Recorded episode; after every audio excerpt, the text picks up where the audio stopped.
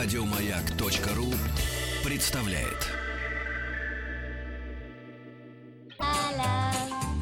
Это среди вас-то нет талантов? Друзья мои, простите, не поверю. Добро пожаловать или посторонним вход воспрещен. А что, таланты среди нас имеются? Невесты в городе есть, да? Будут.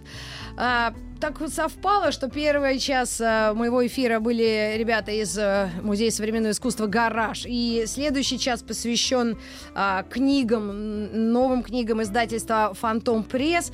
В общем, мы вас решили сегодня заобразовывать до смерти, как и моя дочь обычно говорит, когда ее начинают воспитывать все вместе. Книжную полку сегодня представляет издательство «Фантом Пресс» Алла Штейнман, директор издательства «Фантом Пресс», соответственно.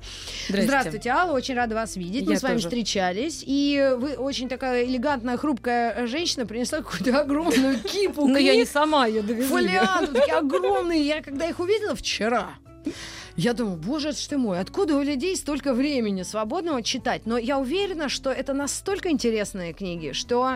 Ну вот даже я на майске одну книгу прям проглотила за день. В общем...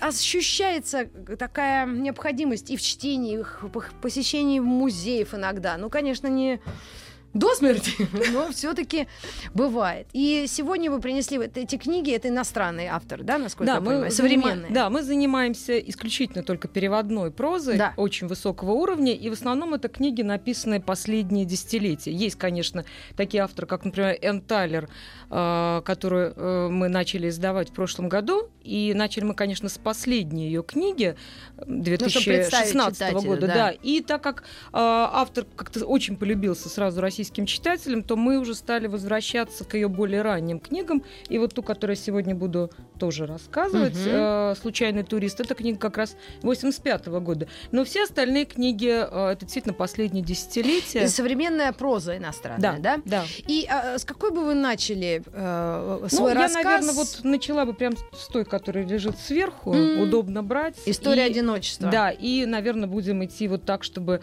от несколько печального к более веселому. Ну, как в жизни бывает. Ну, наверное, да. Джон Бойн, автор уже очень известный в России, и я, кстати, когда в прошлый раз у вас была, я рассказывала об одной из его последних книг, которую мы издавали, «Бунт на Баунти». Это вот самая последняя книга, которая у нас вышла буквально вот пару недель назад, «История одиночества». Автор этот очень обласкан премиями, прессой, его все знают в Ирландии, это ирландский автор. И он очень по-разному пишет. Если, например, «Бунт на Баунти» — это такая чисто приключенческая история, то здесь история, на самом деле, не просто глубокая, она невероятно печальная. И вот если посмотрите на обложку, то как-то вот первое впечатление, кажется, вот море, тяжелое серое небо, мальчик с папой. Ну, наверное, это будет какая-нибудь книга взросления. И где-то, ну, или такой сагообразный роман.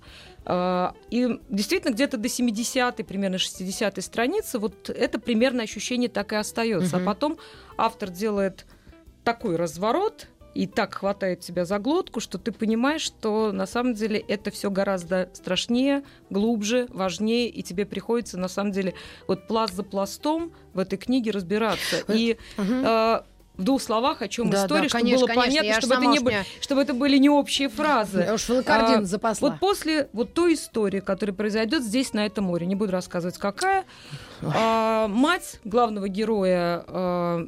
Она становится очень религиозной. Ирландия вообще страна чрезвычайно религиозная.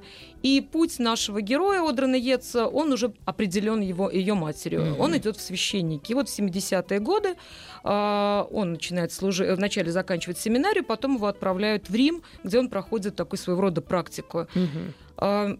И в то время, надо иметь это в виду, что 70-е, 80-е, еще даже начало 90-х годов ирландские священники, это были невероятно уважаемые, пожалуй, самые уважаемые люди. Ну, просто Ирландия была всегда раздираема религией и терроризмом. Ну, да. Вот. В то время еще не в такой степени, да, конечно. Но священник, тем не менее, это был человек, к которому обращались все. К нему вели детей с какими-то проблемами, если они себя плохо вели к ним, и шли взрослые, если у них были проблемы в семье. То есть за любым советом люди обращались к священникам. И вот в 2009 году происходит всем известный скандал, когда 46 католических священников были обвинены в педофилии. И все просто перевернулось с ног на голову. Они не просто стали неуважаемыми людьми, они стали презираемыми людьми, настоящими изгоями. То есть если священник в своей мантии появлялся где-то на улице, в магазине, не дай бог, если он брал какого-то ребенка за руку, его моментально могли упечь в тюрьму. Просто то есть за ведьмами гонялись уже в прямом смысле. И наш герой, который проходит вот этот свой путь как бы религиозного посвящения, он только... вот в 90-е годы, в конце 90-х годов начинает понимать, насколько все неблагополучно в католической церкви, насколько там все прогнило внутри, какая там, я же не говорю, какая коррупция, сколько обмана, и при этом вот этот главный тезис «своих мы не сдаем». И они действительно очень держатся. То есть там история-то была на самом деле не 46 человек, там их было гораздо больше. Смогли обнародовать 46, остальных на самом деле уберегли от этой публичности. И... герой, ну, в общем, оказывается, это даже столкнулся... как история разоблачения. В какой-то степени, но при этом автор, он не пытается... во-первых, не фамилии. Во-вторых, он не пытается подробно разбирать каждую какую-то конкретную историю. Все равно это история самого вот этого главного героя Одрана, который проходит вот весь свой путь от момента... понятно, когда вот произошла трагедия в их семье, и которая послужила причиной, почему он стал священником. И вот уже до сегодняшнего дня, когда у него наступает прозрение, когда он понимает, что очень много событий, которые произошли в прошлом, на которые он совершенно не обращал внимания, которые были рядом, которые просто происходили рядом с тобой. Он закрывал на это глаза. И у него происходит не переворот веры, а изменение отношения к церкви как к институту. То есть он не утратил свою веру. Наверное, на самом деле он ее даже больше приобрел. Но это еще вот, в первую очередь, это история про то, насколько мы ответственны за те события, которые происходят рядом с нами, и на которые мы старательно закрываем глаза и не обращаем внимания. Вот Светлана Юрьевна свидетель. Вчера мы отмечали день рождения Михаила Булгакова, и наш гость Феликс Феликсович Мальцев, он вообще и экскурсовод, и литературовед, и очень такой умный, образованный человек, он почти вашими словами говорил о Булгакове, как он, родившись в семье священника, тоже был очень образован в этих сферах, да, но как его трансформировалась даже не вера, а отношение к институтам церковным вообще удивительное. Мне кажется, не будем сейчас называть все своими словами, но мне кажется, для России эта книга чрезвычайно актуальна, особенно видя, что сейчас происходит именно в церкви, не в вере, а именно в церкви. Ну, и это, конечно, очень все вот параллелится. Но при этом это удивительно хорошо написанная история, которая, во-первых, читается прекрасно. И, конечно, как во всех своих книгах, Бойн поднимает вот эти вот вопросы добра и зла и человеческого выбора. Итак, поэтому мы вот предлагаем прям очень-очень рекомендую эту книгу. Джон Бойн. «История одиночества». «История одиночества». И к вам вернемся после небольшой рекламы. Добро пожаловать или посторонним вход воспрещен. Добро, цветы. Книги. Передаем привет Пермскому театру. Оказывается, там так творчески подошли к названию театра.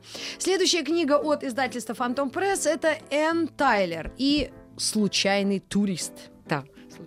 Обложка подкупает. Это сейчас одна из самых модных пород. Самая модная порода, Она там и действует, конечно. То есть она почти практически центральный действующий герой книги.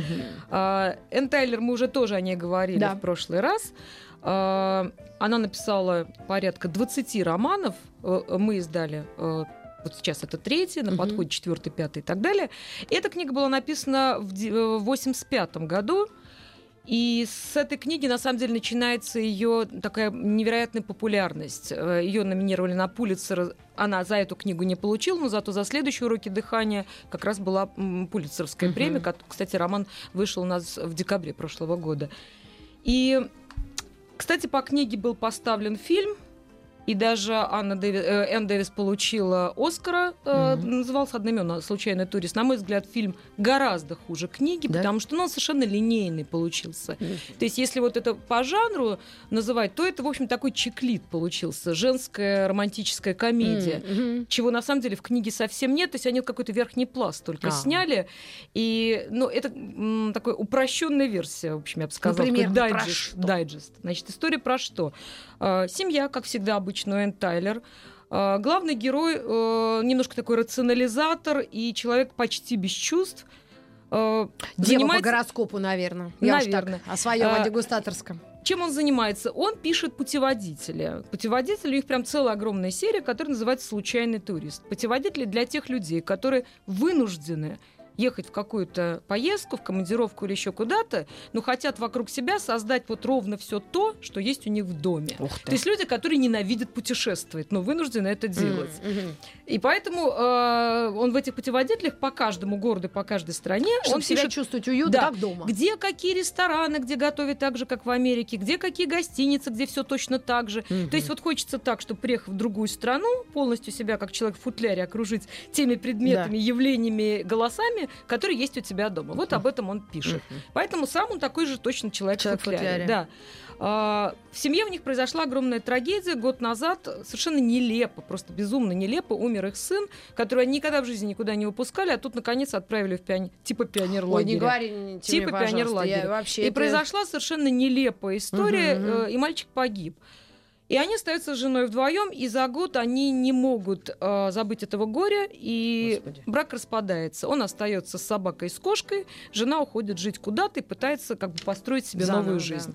А так как наш герой не привык страдать, он пытается каким-то образом так рационализировать свой быт, все начиная от приготовления еды и заканчивая стиркой, что, в общем, он вот опять тоже себе создает этот кокон. Но, видимо, не все так хорошо складывается, он ломает ногу и оказывается на попечении своей сестры и таких же, в общем, рационализаторов братьев. Это, пожалуй, наверное, самая сатирическая часть книги, ужасно смешная, и, конечно, история еще про собаку, она уже идет дальше. Если вот в этот вот прекраснейший мир не врывается безумная девушка по имени Мюриэль, которую они вызывают для того, чтобы воспитывать безумного пса, который себя безобразно ведет. Вот как раз вот этот вот пес. И вот так закручен сюжет. И Мюриэль, у нее задача не только укротить собаку, но и заодно еще и нашего героя. Вот. И, надо сказать, ей это удается. Но все было бы не так легко и просто, и вот так не так поверхностно, как если, если бы Тайлер так не закрутила сюжет, что, естественно, в конце все выворачивается совсем не так, как мы ожидаем, и поступки нашего героя становятся настолько с одной стороны предсказуемы, с другой стороны непредсказуемы. Мы тут такой проводили опрос. Так, здесь и остановимся, чтобы дыхание затаили. Не буду рассказывать. Но у нас забавно получилось, что все мужчины, они были за концовку, а почти все женщины прям рыдали, говорили, что за безумный вообще поступок главного героя, что за безумный конец. Вот мне будет интересно, что вы скажете. По-другому подходит. Ой, там все как-то простенько это получилось. Хотя фокус-группы собираются, но здесь же писательница вряд ли может собрать пару фокус-групп, спросить, как мне закончить роман.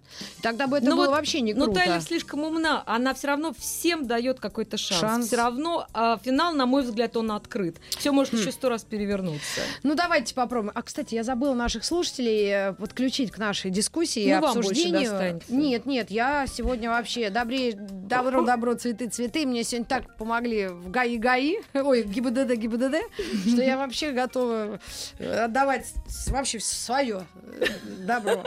Давайте 728-7171, великолепную книгу Энн Тайлер или нет, или грустную историю одиночества.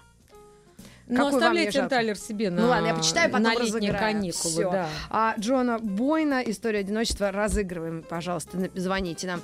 В общем, мы закрутили сюжет и так и не сказали... Нет, не скажу, чем не скажем, конечно. Будем спойлерить. Так, следующее очень забавно. А то я мастер по спойлерам, увлекаюсь и обязательно все выболтываю. Боже, а кто такая Селеста Инг? Все, чего я не сказала, это дебютный роман. Автор... китайского происхождения, живущий в Америке. И история, здесь не будет никаких спойлеров, потому что история начинается с того, что в одной, такой очень респектабельной американской семье все садятся за завтрак, муж, правда, уже отправился на работу. Единственное, кто не вышел к завтраку, это вторая дочь Лидия, 16-летняя девушка. Ее все ждут к столу, она так и не приходит, и станет понятно буквально там чуть ли не со второй страницы, что девушка утонула в озере. Господи. Да. Ал, а есть что-нибудь, про войска Трубачка? Нет, про войска у нас нету. У нас есть проблемные, сложные книги, но они все прекрасно написаны и очень хорошо читаются. И вот с этого момента автор делает такой кульбит назад, и мы начинаем смотреть в эту историю с момента, когда Мама этой семьи в семье познакомилась со своим мужем. Он китайское происхождение, она, наоборот, белая американка. У каждого своя мечта. У нее мечта, а это, заметим, 50-е, 60-е годы. Да.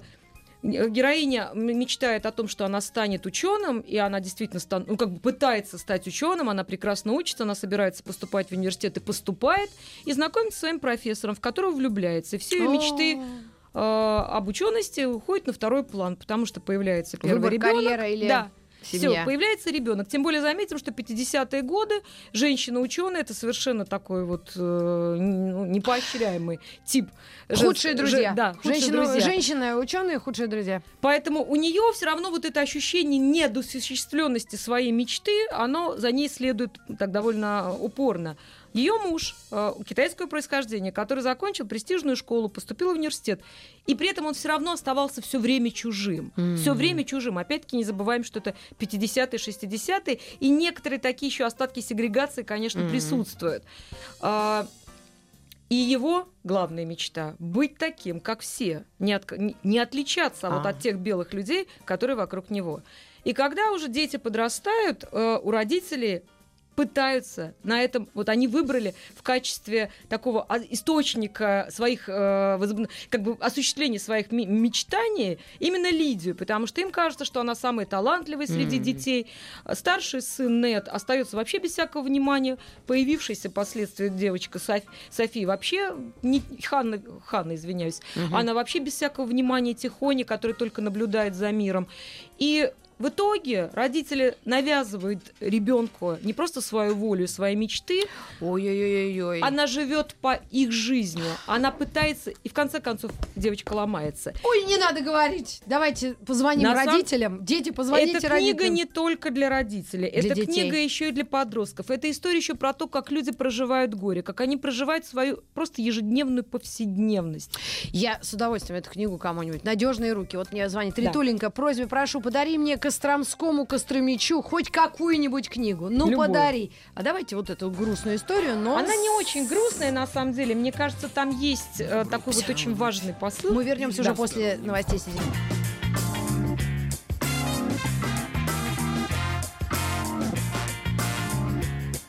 Куда ставить-то? Да подожди ты! Значит так. Здесь мячи кидаем. Здесь кольца кидаем. Здесь петлей на удочке кегли ловим. Добро пожаловать или посторонним вход воспрещен. Добро пожаловать или посторонний вход воспрещен. Сегодня у нас рубрика постоянная «Книжная полка», издательство «Фантом Пресс», и Алла Штейнман, директор издательства «Фантом Пресс». И мы уже несколько книг вам предложили. Я в конце эфира все их назову, оглашу весь список, пожалуйста. И следующая книга — это книга Филиппа Майера «Сын». Да. Боюсь даже спрашивать, о чем. Ну, чтобы немножко разбавиться. Такой слегка печальный тон, который я взяла на первых трех книгах. Там вообще, что не книга, то трагедия. Ну, как жизнь наша. Да. Все очень близко, но, с другой стороны... Поэт говорил, если от мысли, что Сидорову хуже, Петрову стало лучше, ну, давайте так подходить к литературе. Нет, так не будем подходить. Филипп Майер такой очень многообещающий молодой прозаик, который был номинирован на Пулитцера и написал уже, две книги. Мы сейчас, кстати, первую книгу готовим. И... по крайней мере, по мнению очень ведущих зарубежных журналистов, книжных журналистов, они обычно его определяют как лучшие книги 21 века, начала 21 века. Сам он бывший филолог и бывший банкир, который вот прежде чем написать эту книгу, он прочитал 250 книг по истории Техаса, научился разделывать туши, научился освежевывать оленей. Родео принимал участие, они же должны ловить дикую лошадь. Научился ставить селки и пить бычью кровь. Короче, в общем, он подошел к этому очень серьезно для того, чтобы написать вот эту обстоятельную большую историю. История начинается в 1836 году и до 1836 и до 2012 года. То есть это, в общем, считайте, целая сага. 150 лет. Это от момента становления население Техаса со всеми его пограничными войнами. Это и индейцы, это и мексиканцы. Зарождение в начале сельского хозяйства, которое потом полностью все было уничтожено, потому что была обнаружена нефть, естественно. И все это на примере одной семьи, три героя. Мальчик Илай, которого как раз вот в 1936 году индейцы забирают к себе в плен, и он становится таким вот настоящим индейцем. Он все научился там делать. И впоследствии, как он там научился снимать скальпы, так он уже будет снимать, по сути, скальпы со своих противников, и он становится к концу своей жизни, причем очень длинный, 100 лет он проживет, становится нефтяным магнатом. Второй главный герой, от лица которого идет повествование, это его сын Питер. Это, в общем, полная противоположность, такая вот совесть этой семьи, человек, который проживает и пережевывает все поступки своего отца, в общем, тихо его ненавидя. Отец примерно к нему относится так же. И Джина — это правнучка Илая, старика, его любимая внучка, которая становится тоже такая блистательная бизнес-леди, беспощадная, которая становится круче своего прадеда. И она доживет уже до наших дней. И вот такая вот длинная история. При этом, если история Илая, старика, нефтяного магната, который вначале был мальчиком, естественно, у индейцев, он... Такая вот история больше приключенческая, прям вот как вот книга про индейцев. История Питера — это больше такой стиль, ну, я бы сказала, наверное, такой печальной саги, любовной, история такая психологическая. А вот история Джина, вот как правильно сказала Галина Юзефович в своем обзоре когда-то на эту книгу, что это такой атлант расправил плечи. Это история вот такой бизнес-леди, которая из ничего делает целую империю. Вот, читается эти 600 страниц, Боже просто вот мой. Как скачка на конях. При этом там огромное количество деталей, событий, поэтому, ну, надо набраться, конечно, терпения и запастись, запастись хотя бы там недели, потому что это читается вот так, что оторваться от этого невозможно. Ну, я уверена, что будет снят обязательно фильм. Хотела добавить, что сейчас по этой книге снят сериал, и уже вышли, по-моему, 6 серий. Я их не смотрела. Так, так и называется он, да. И, кстати, Майер там сценарист. Ну, в общем, «Тихий Дон». Не, покруче. Ладно. Так, еще одна кинокнига, которая сейчас вот буквально, по-моему, 3 недели назад вышла в прокат. Дейв Эггерс. Да, Дейв Эггерс «Сфера». Она так и называется тоже «Сфера». Забыла я, кто режиссер. Но желающие могут посмотреть.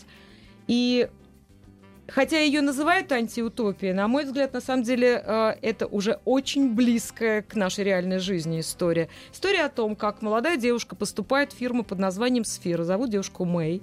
И эта сфера очень напоминает Google, Facebook, вот Amazon. Вот, но она круче гораздо, потому что она занимает практически все основное интернет-пространство. И она работает в этом огромном таком конгломерате, в котором, ну, есть все для прекрасной жизни. Да. Если тебе не хватает каких-то модных шмоток, ты идешь на склад. Без роботов. Ну, типа того. Да. Даже, нет, на самом деле гораздо круче, моднее, современнее. И все-все-все технологии, какие только доступны людям. Вплоть до того, что ты можешь проглотить специальный чип. Барри Левинсон. Режиссер «Сферы». Да. То есть, видать, круто будет. Круто-круто, да. Достаточно просто проглотить. Да, это Том Хэнкс, конечно, в главной роли, в роли владельца этой сферы.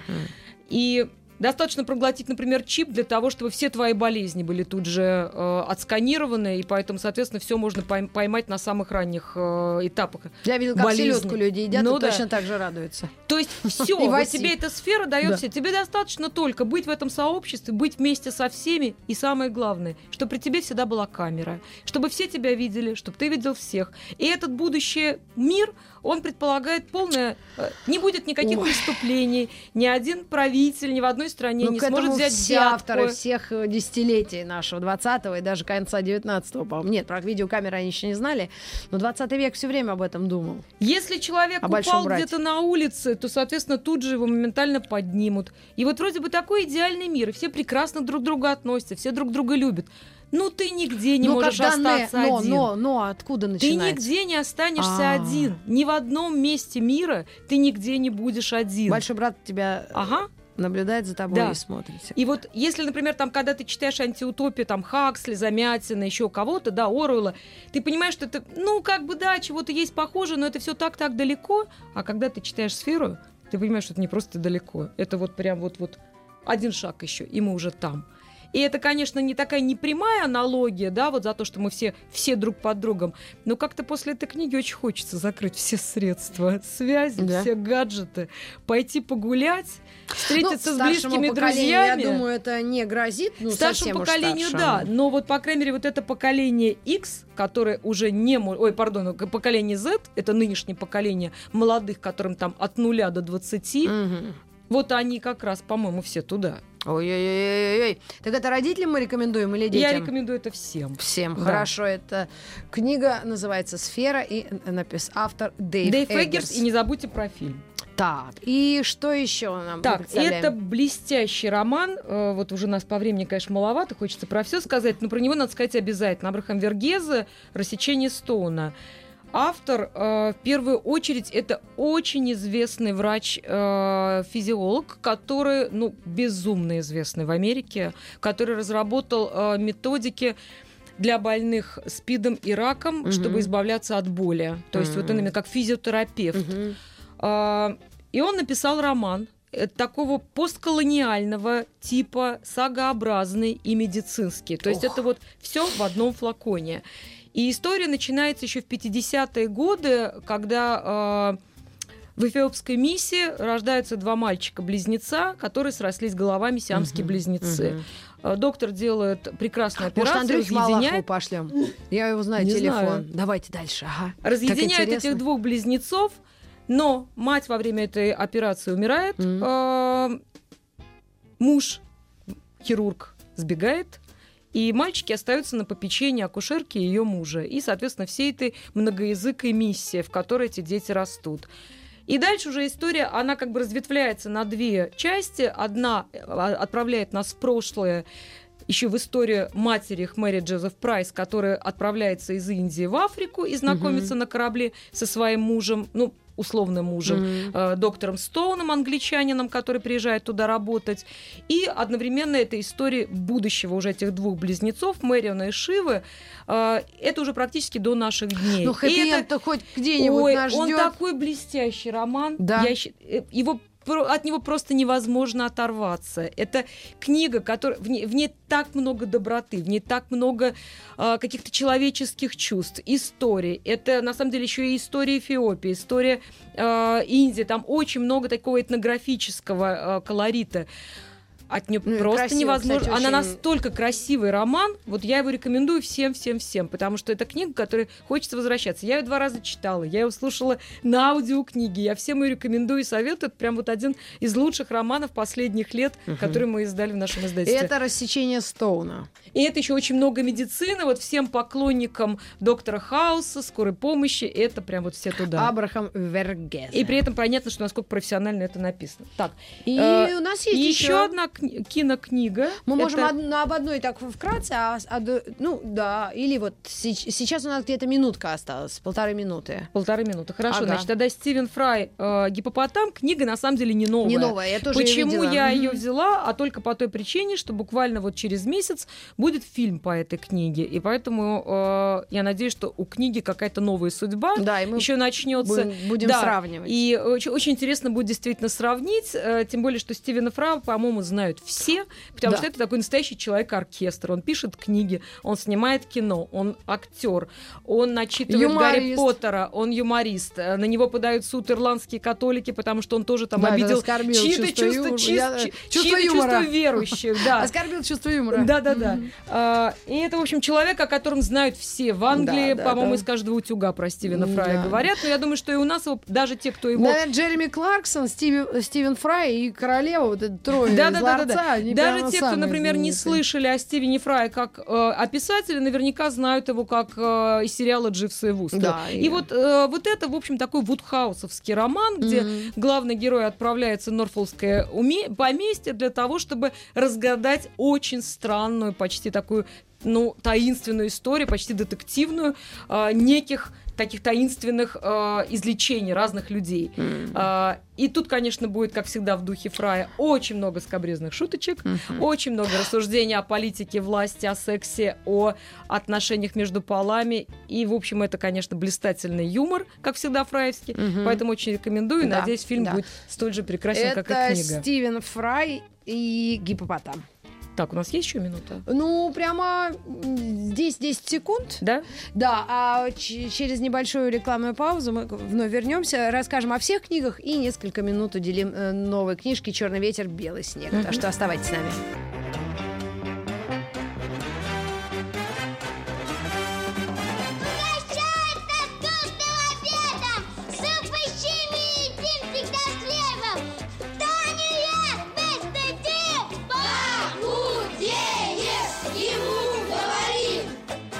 Пожаловать или посторонним вход воспрещен.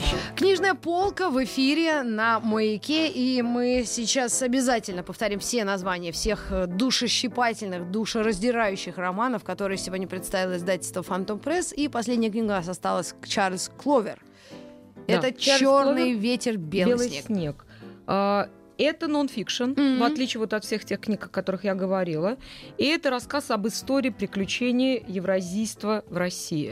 Но было бы не совсем правильным говорить о том, что это какая-то научный трактат. Конечно же, нет. Это журналистское, довольно пристрастное исследование как бы такой эволюции гипотезы, которая зародилась еще в конце XIX века и дошла до наших дней, и сейчас получила такой, в общем, довольно мощный расцвет.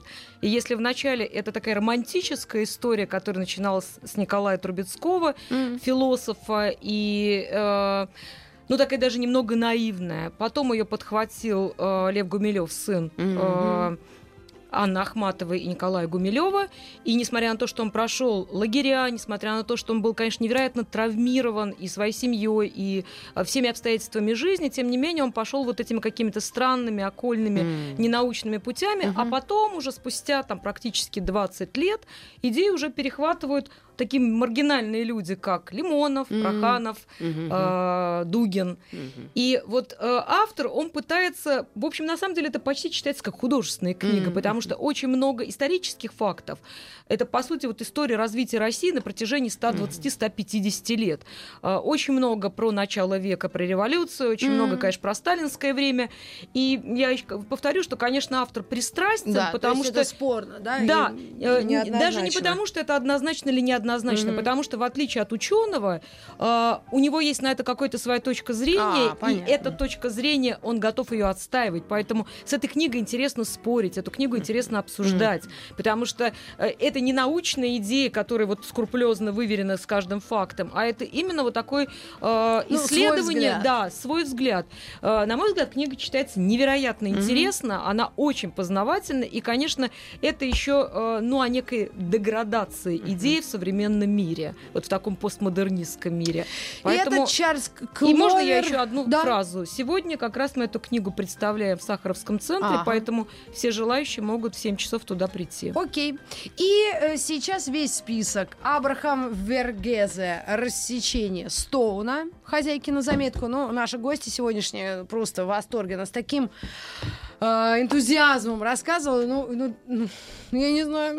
Забирайте себе, Маргарита. Нет, не могу. Наши слушатели лучше, чем я в 100 раз.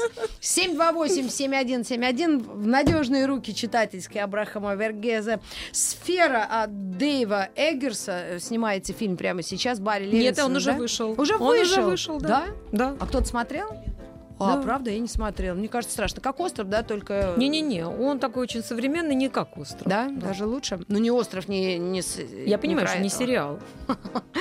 «Сын» Филипп Майер.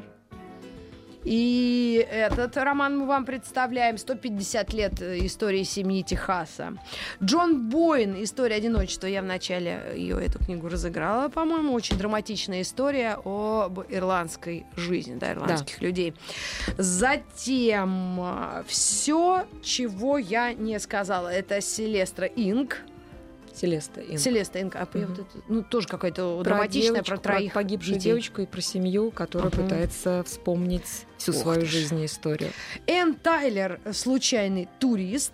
Книга, которую анонсируют все лучшие издательства и газеты мира, и пишет, что это пронзительный и веселый роман, одна из лучших, если не самая лучшая книга Энн Тайлер. И Стивен Фрай, наш веселый... Я даже не знаю, кто. Гиппопотам. Назовем его так. Он явно не худой. Кстати, актера подобрали очень похожего на Фрая. Тоже слегка перекошенным боксерским носом, таким же большим философским лбом. То есть такой... совсем скоро выходит фильм по этой книге. С некой высокомерной ухмылкой. Ну, это уж куда, это у них врождённое. Фильм выходит в июне. Стивен Фрай и Гиппопотам. И «Черный ветер, белый снег» Чарльза Кловера. Спасибо вам огромное за то, что вы пришли. Я приветствую сегодня Аллу Штейнман и книжную полку в эфире «Маяка», издательство «Фантом Пресс». Спасибо. Спасибо вам. Ну и что? Что, Светлана Юрьевна? До свидания. Наш ласковый Миша, возвращайся в свой сказочный лес. Это я себе. До свидания. Домой идет. А встретимся с вами завтра. Еще больше подкастов на радиомаяк.ру.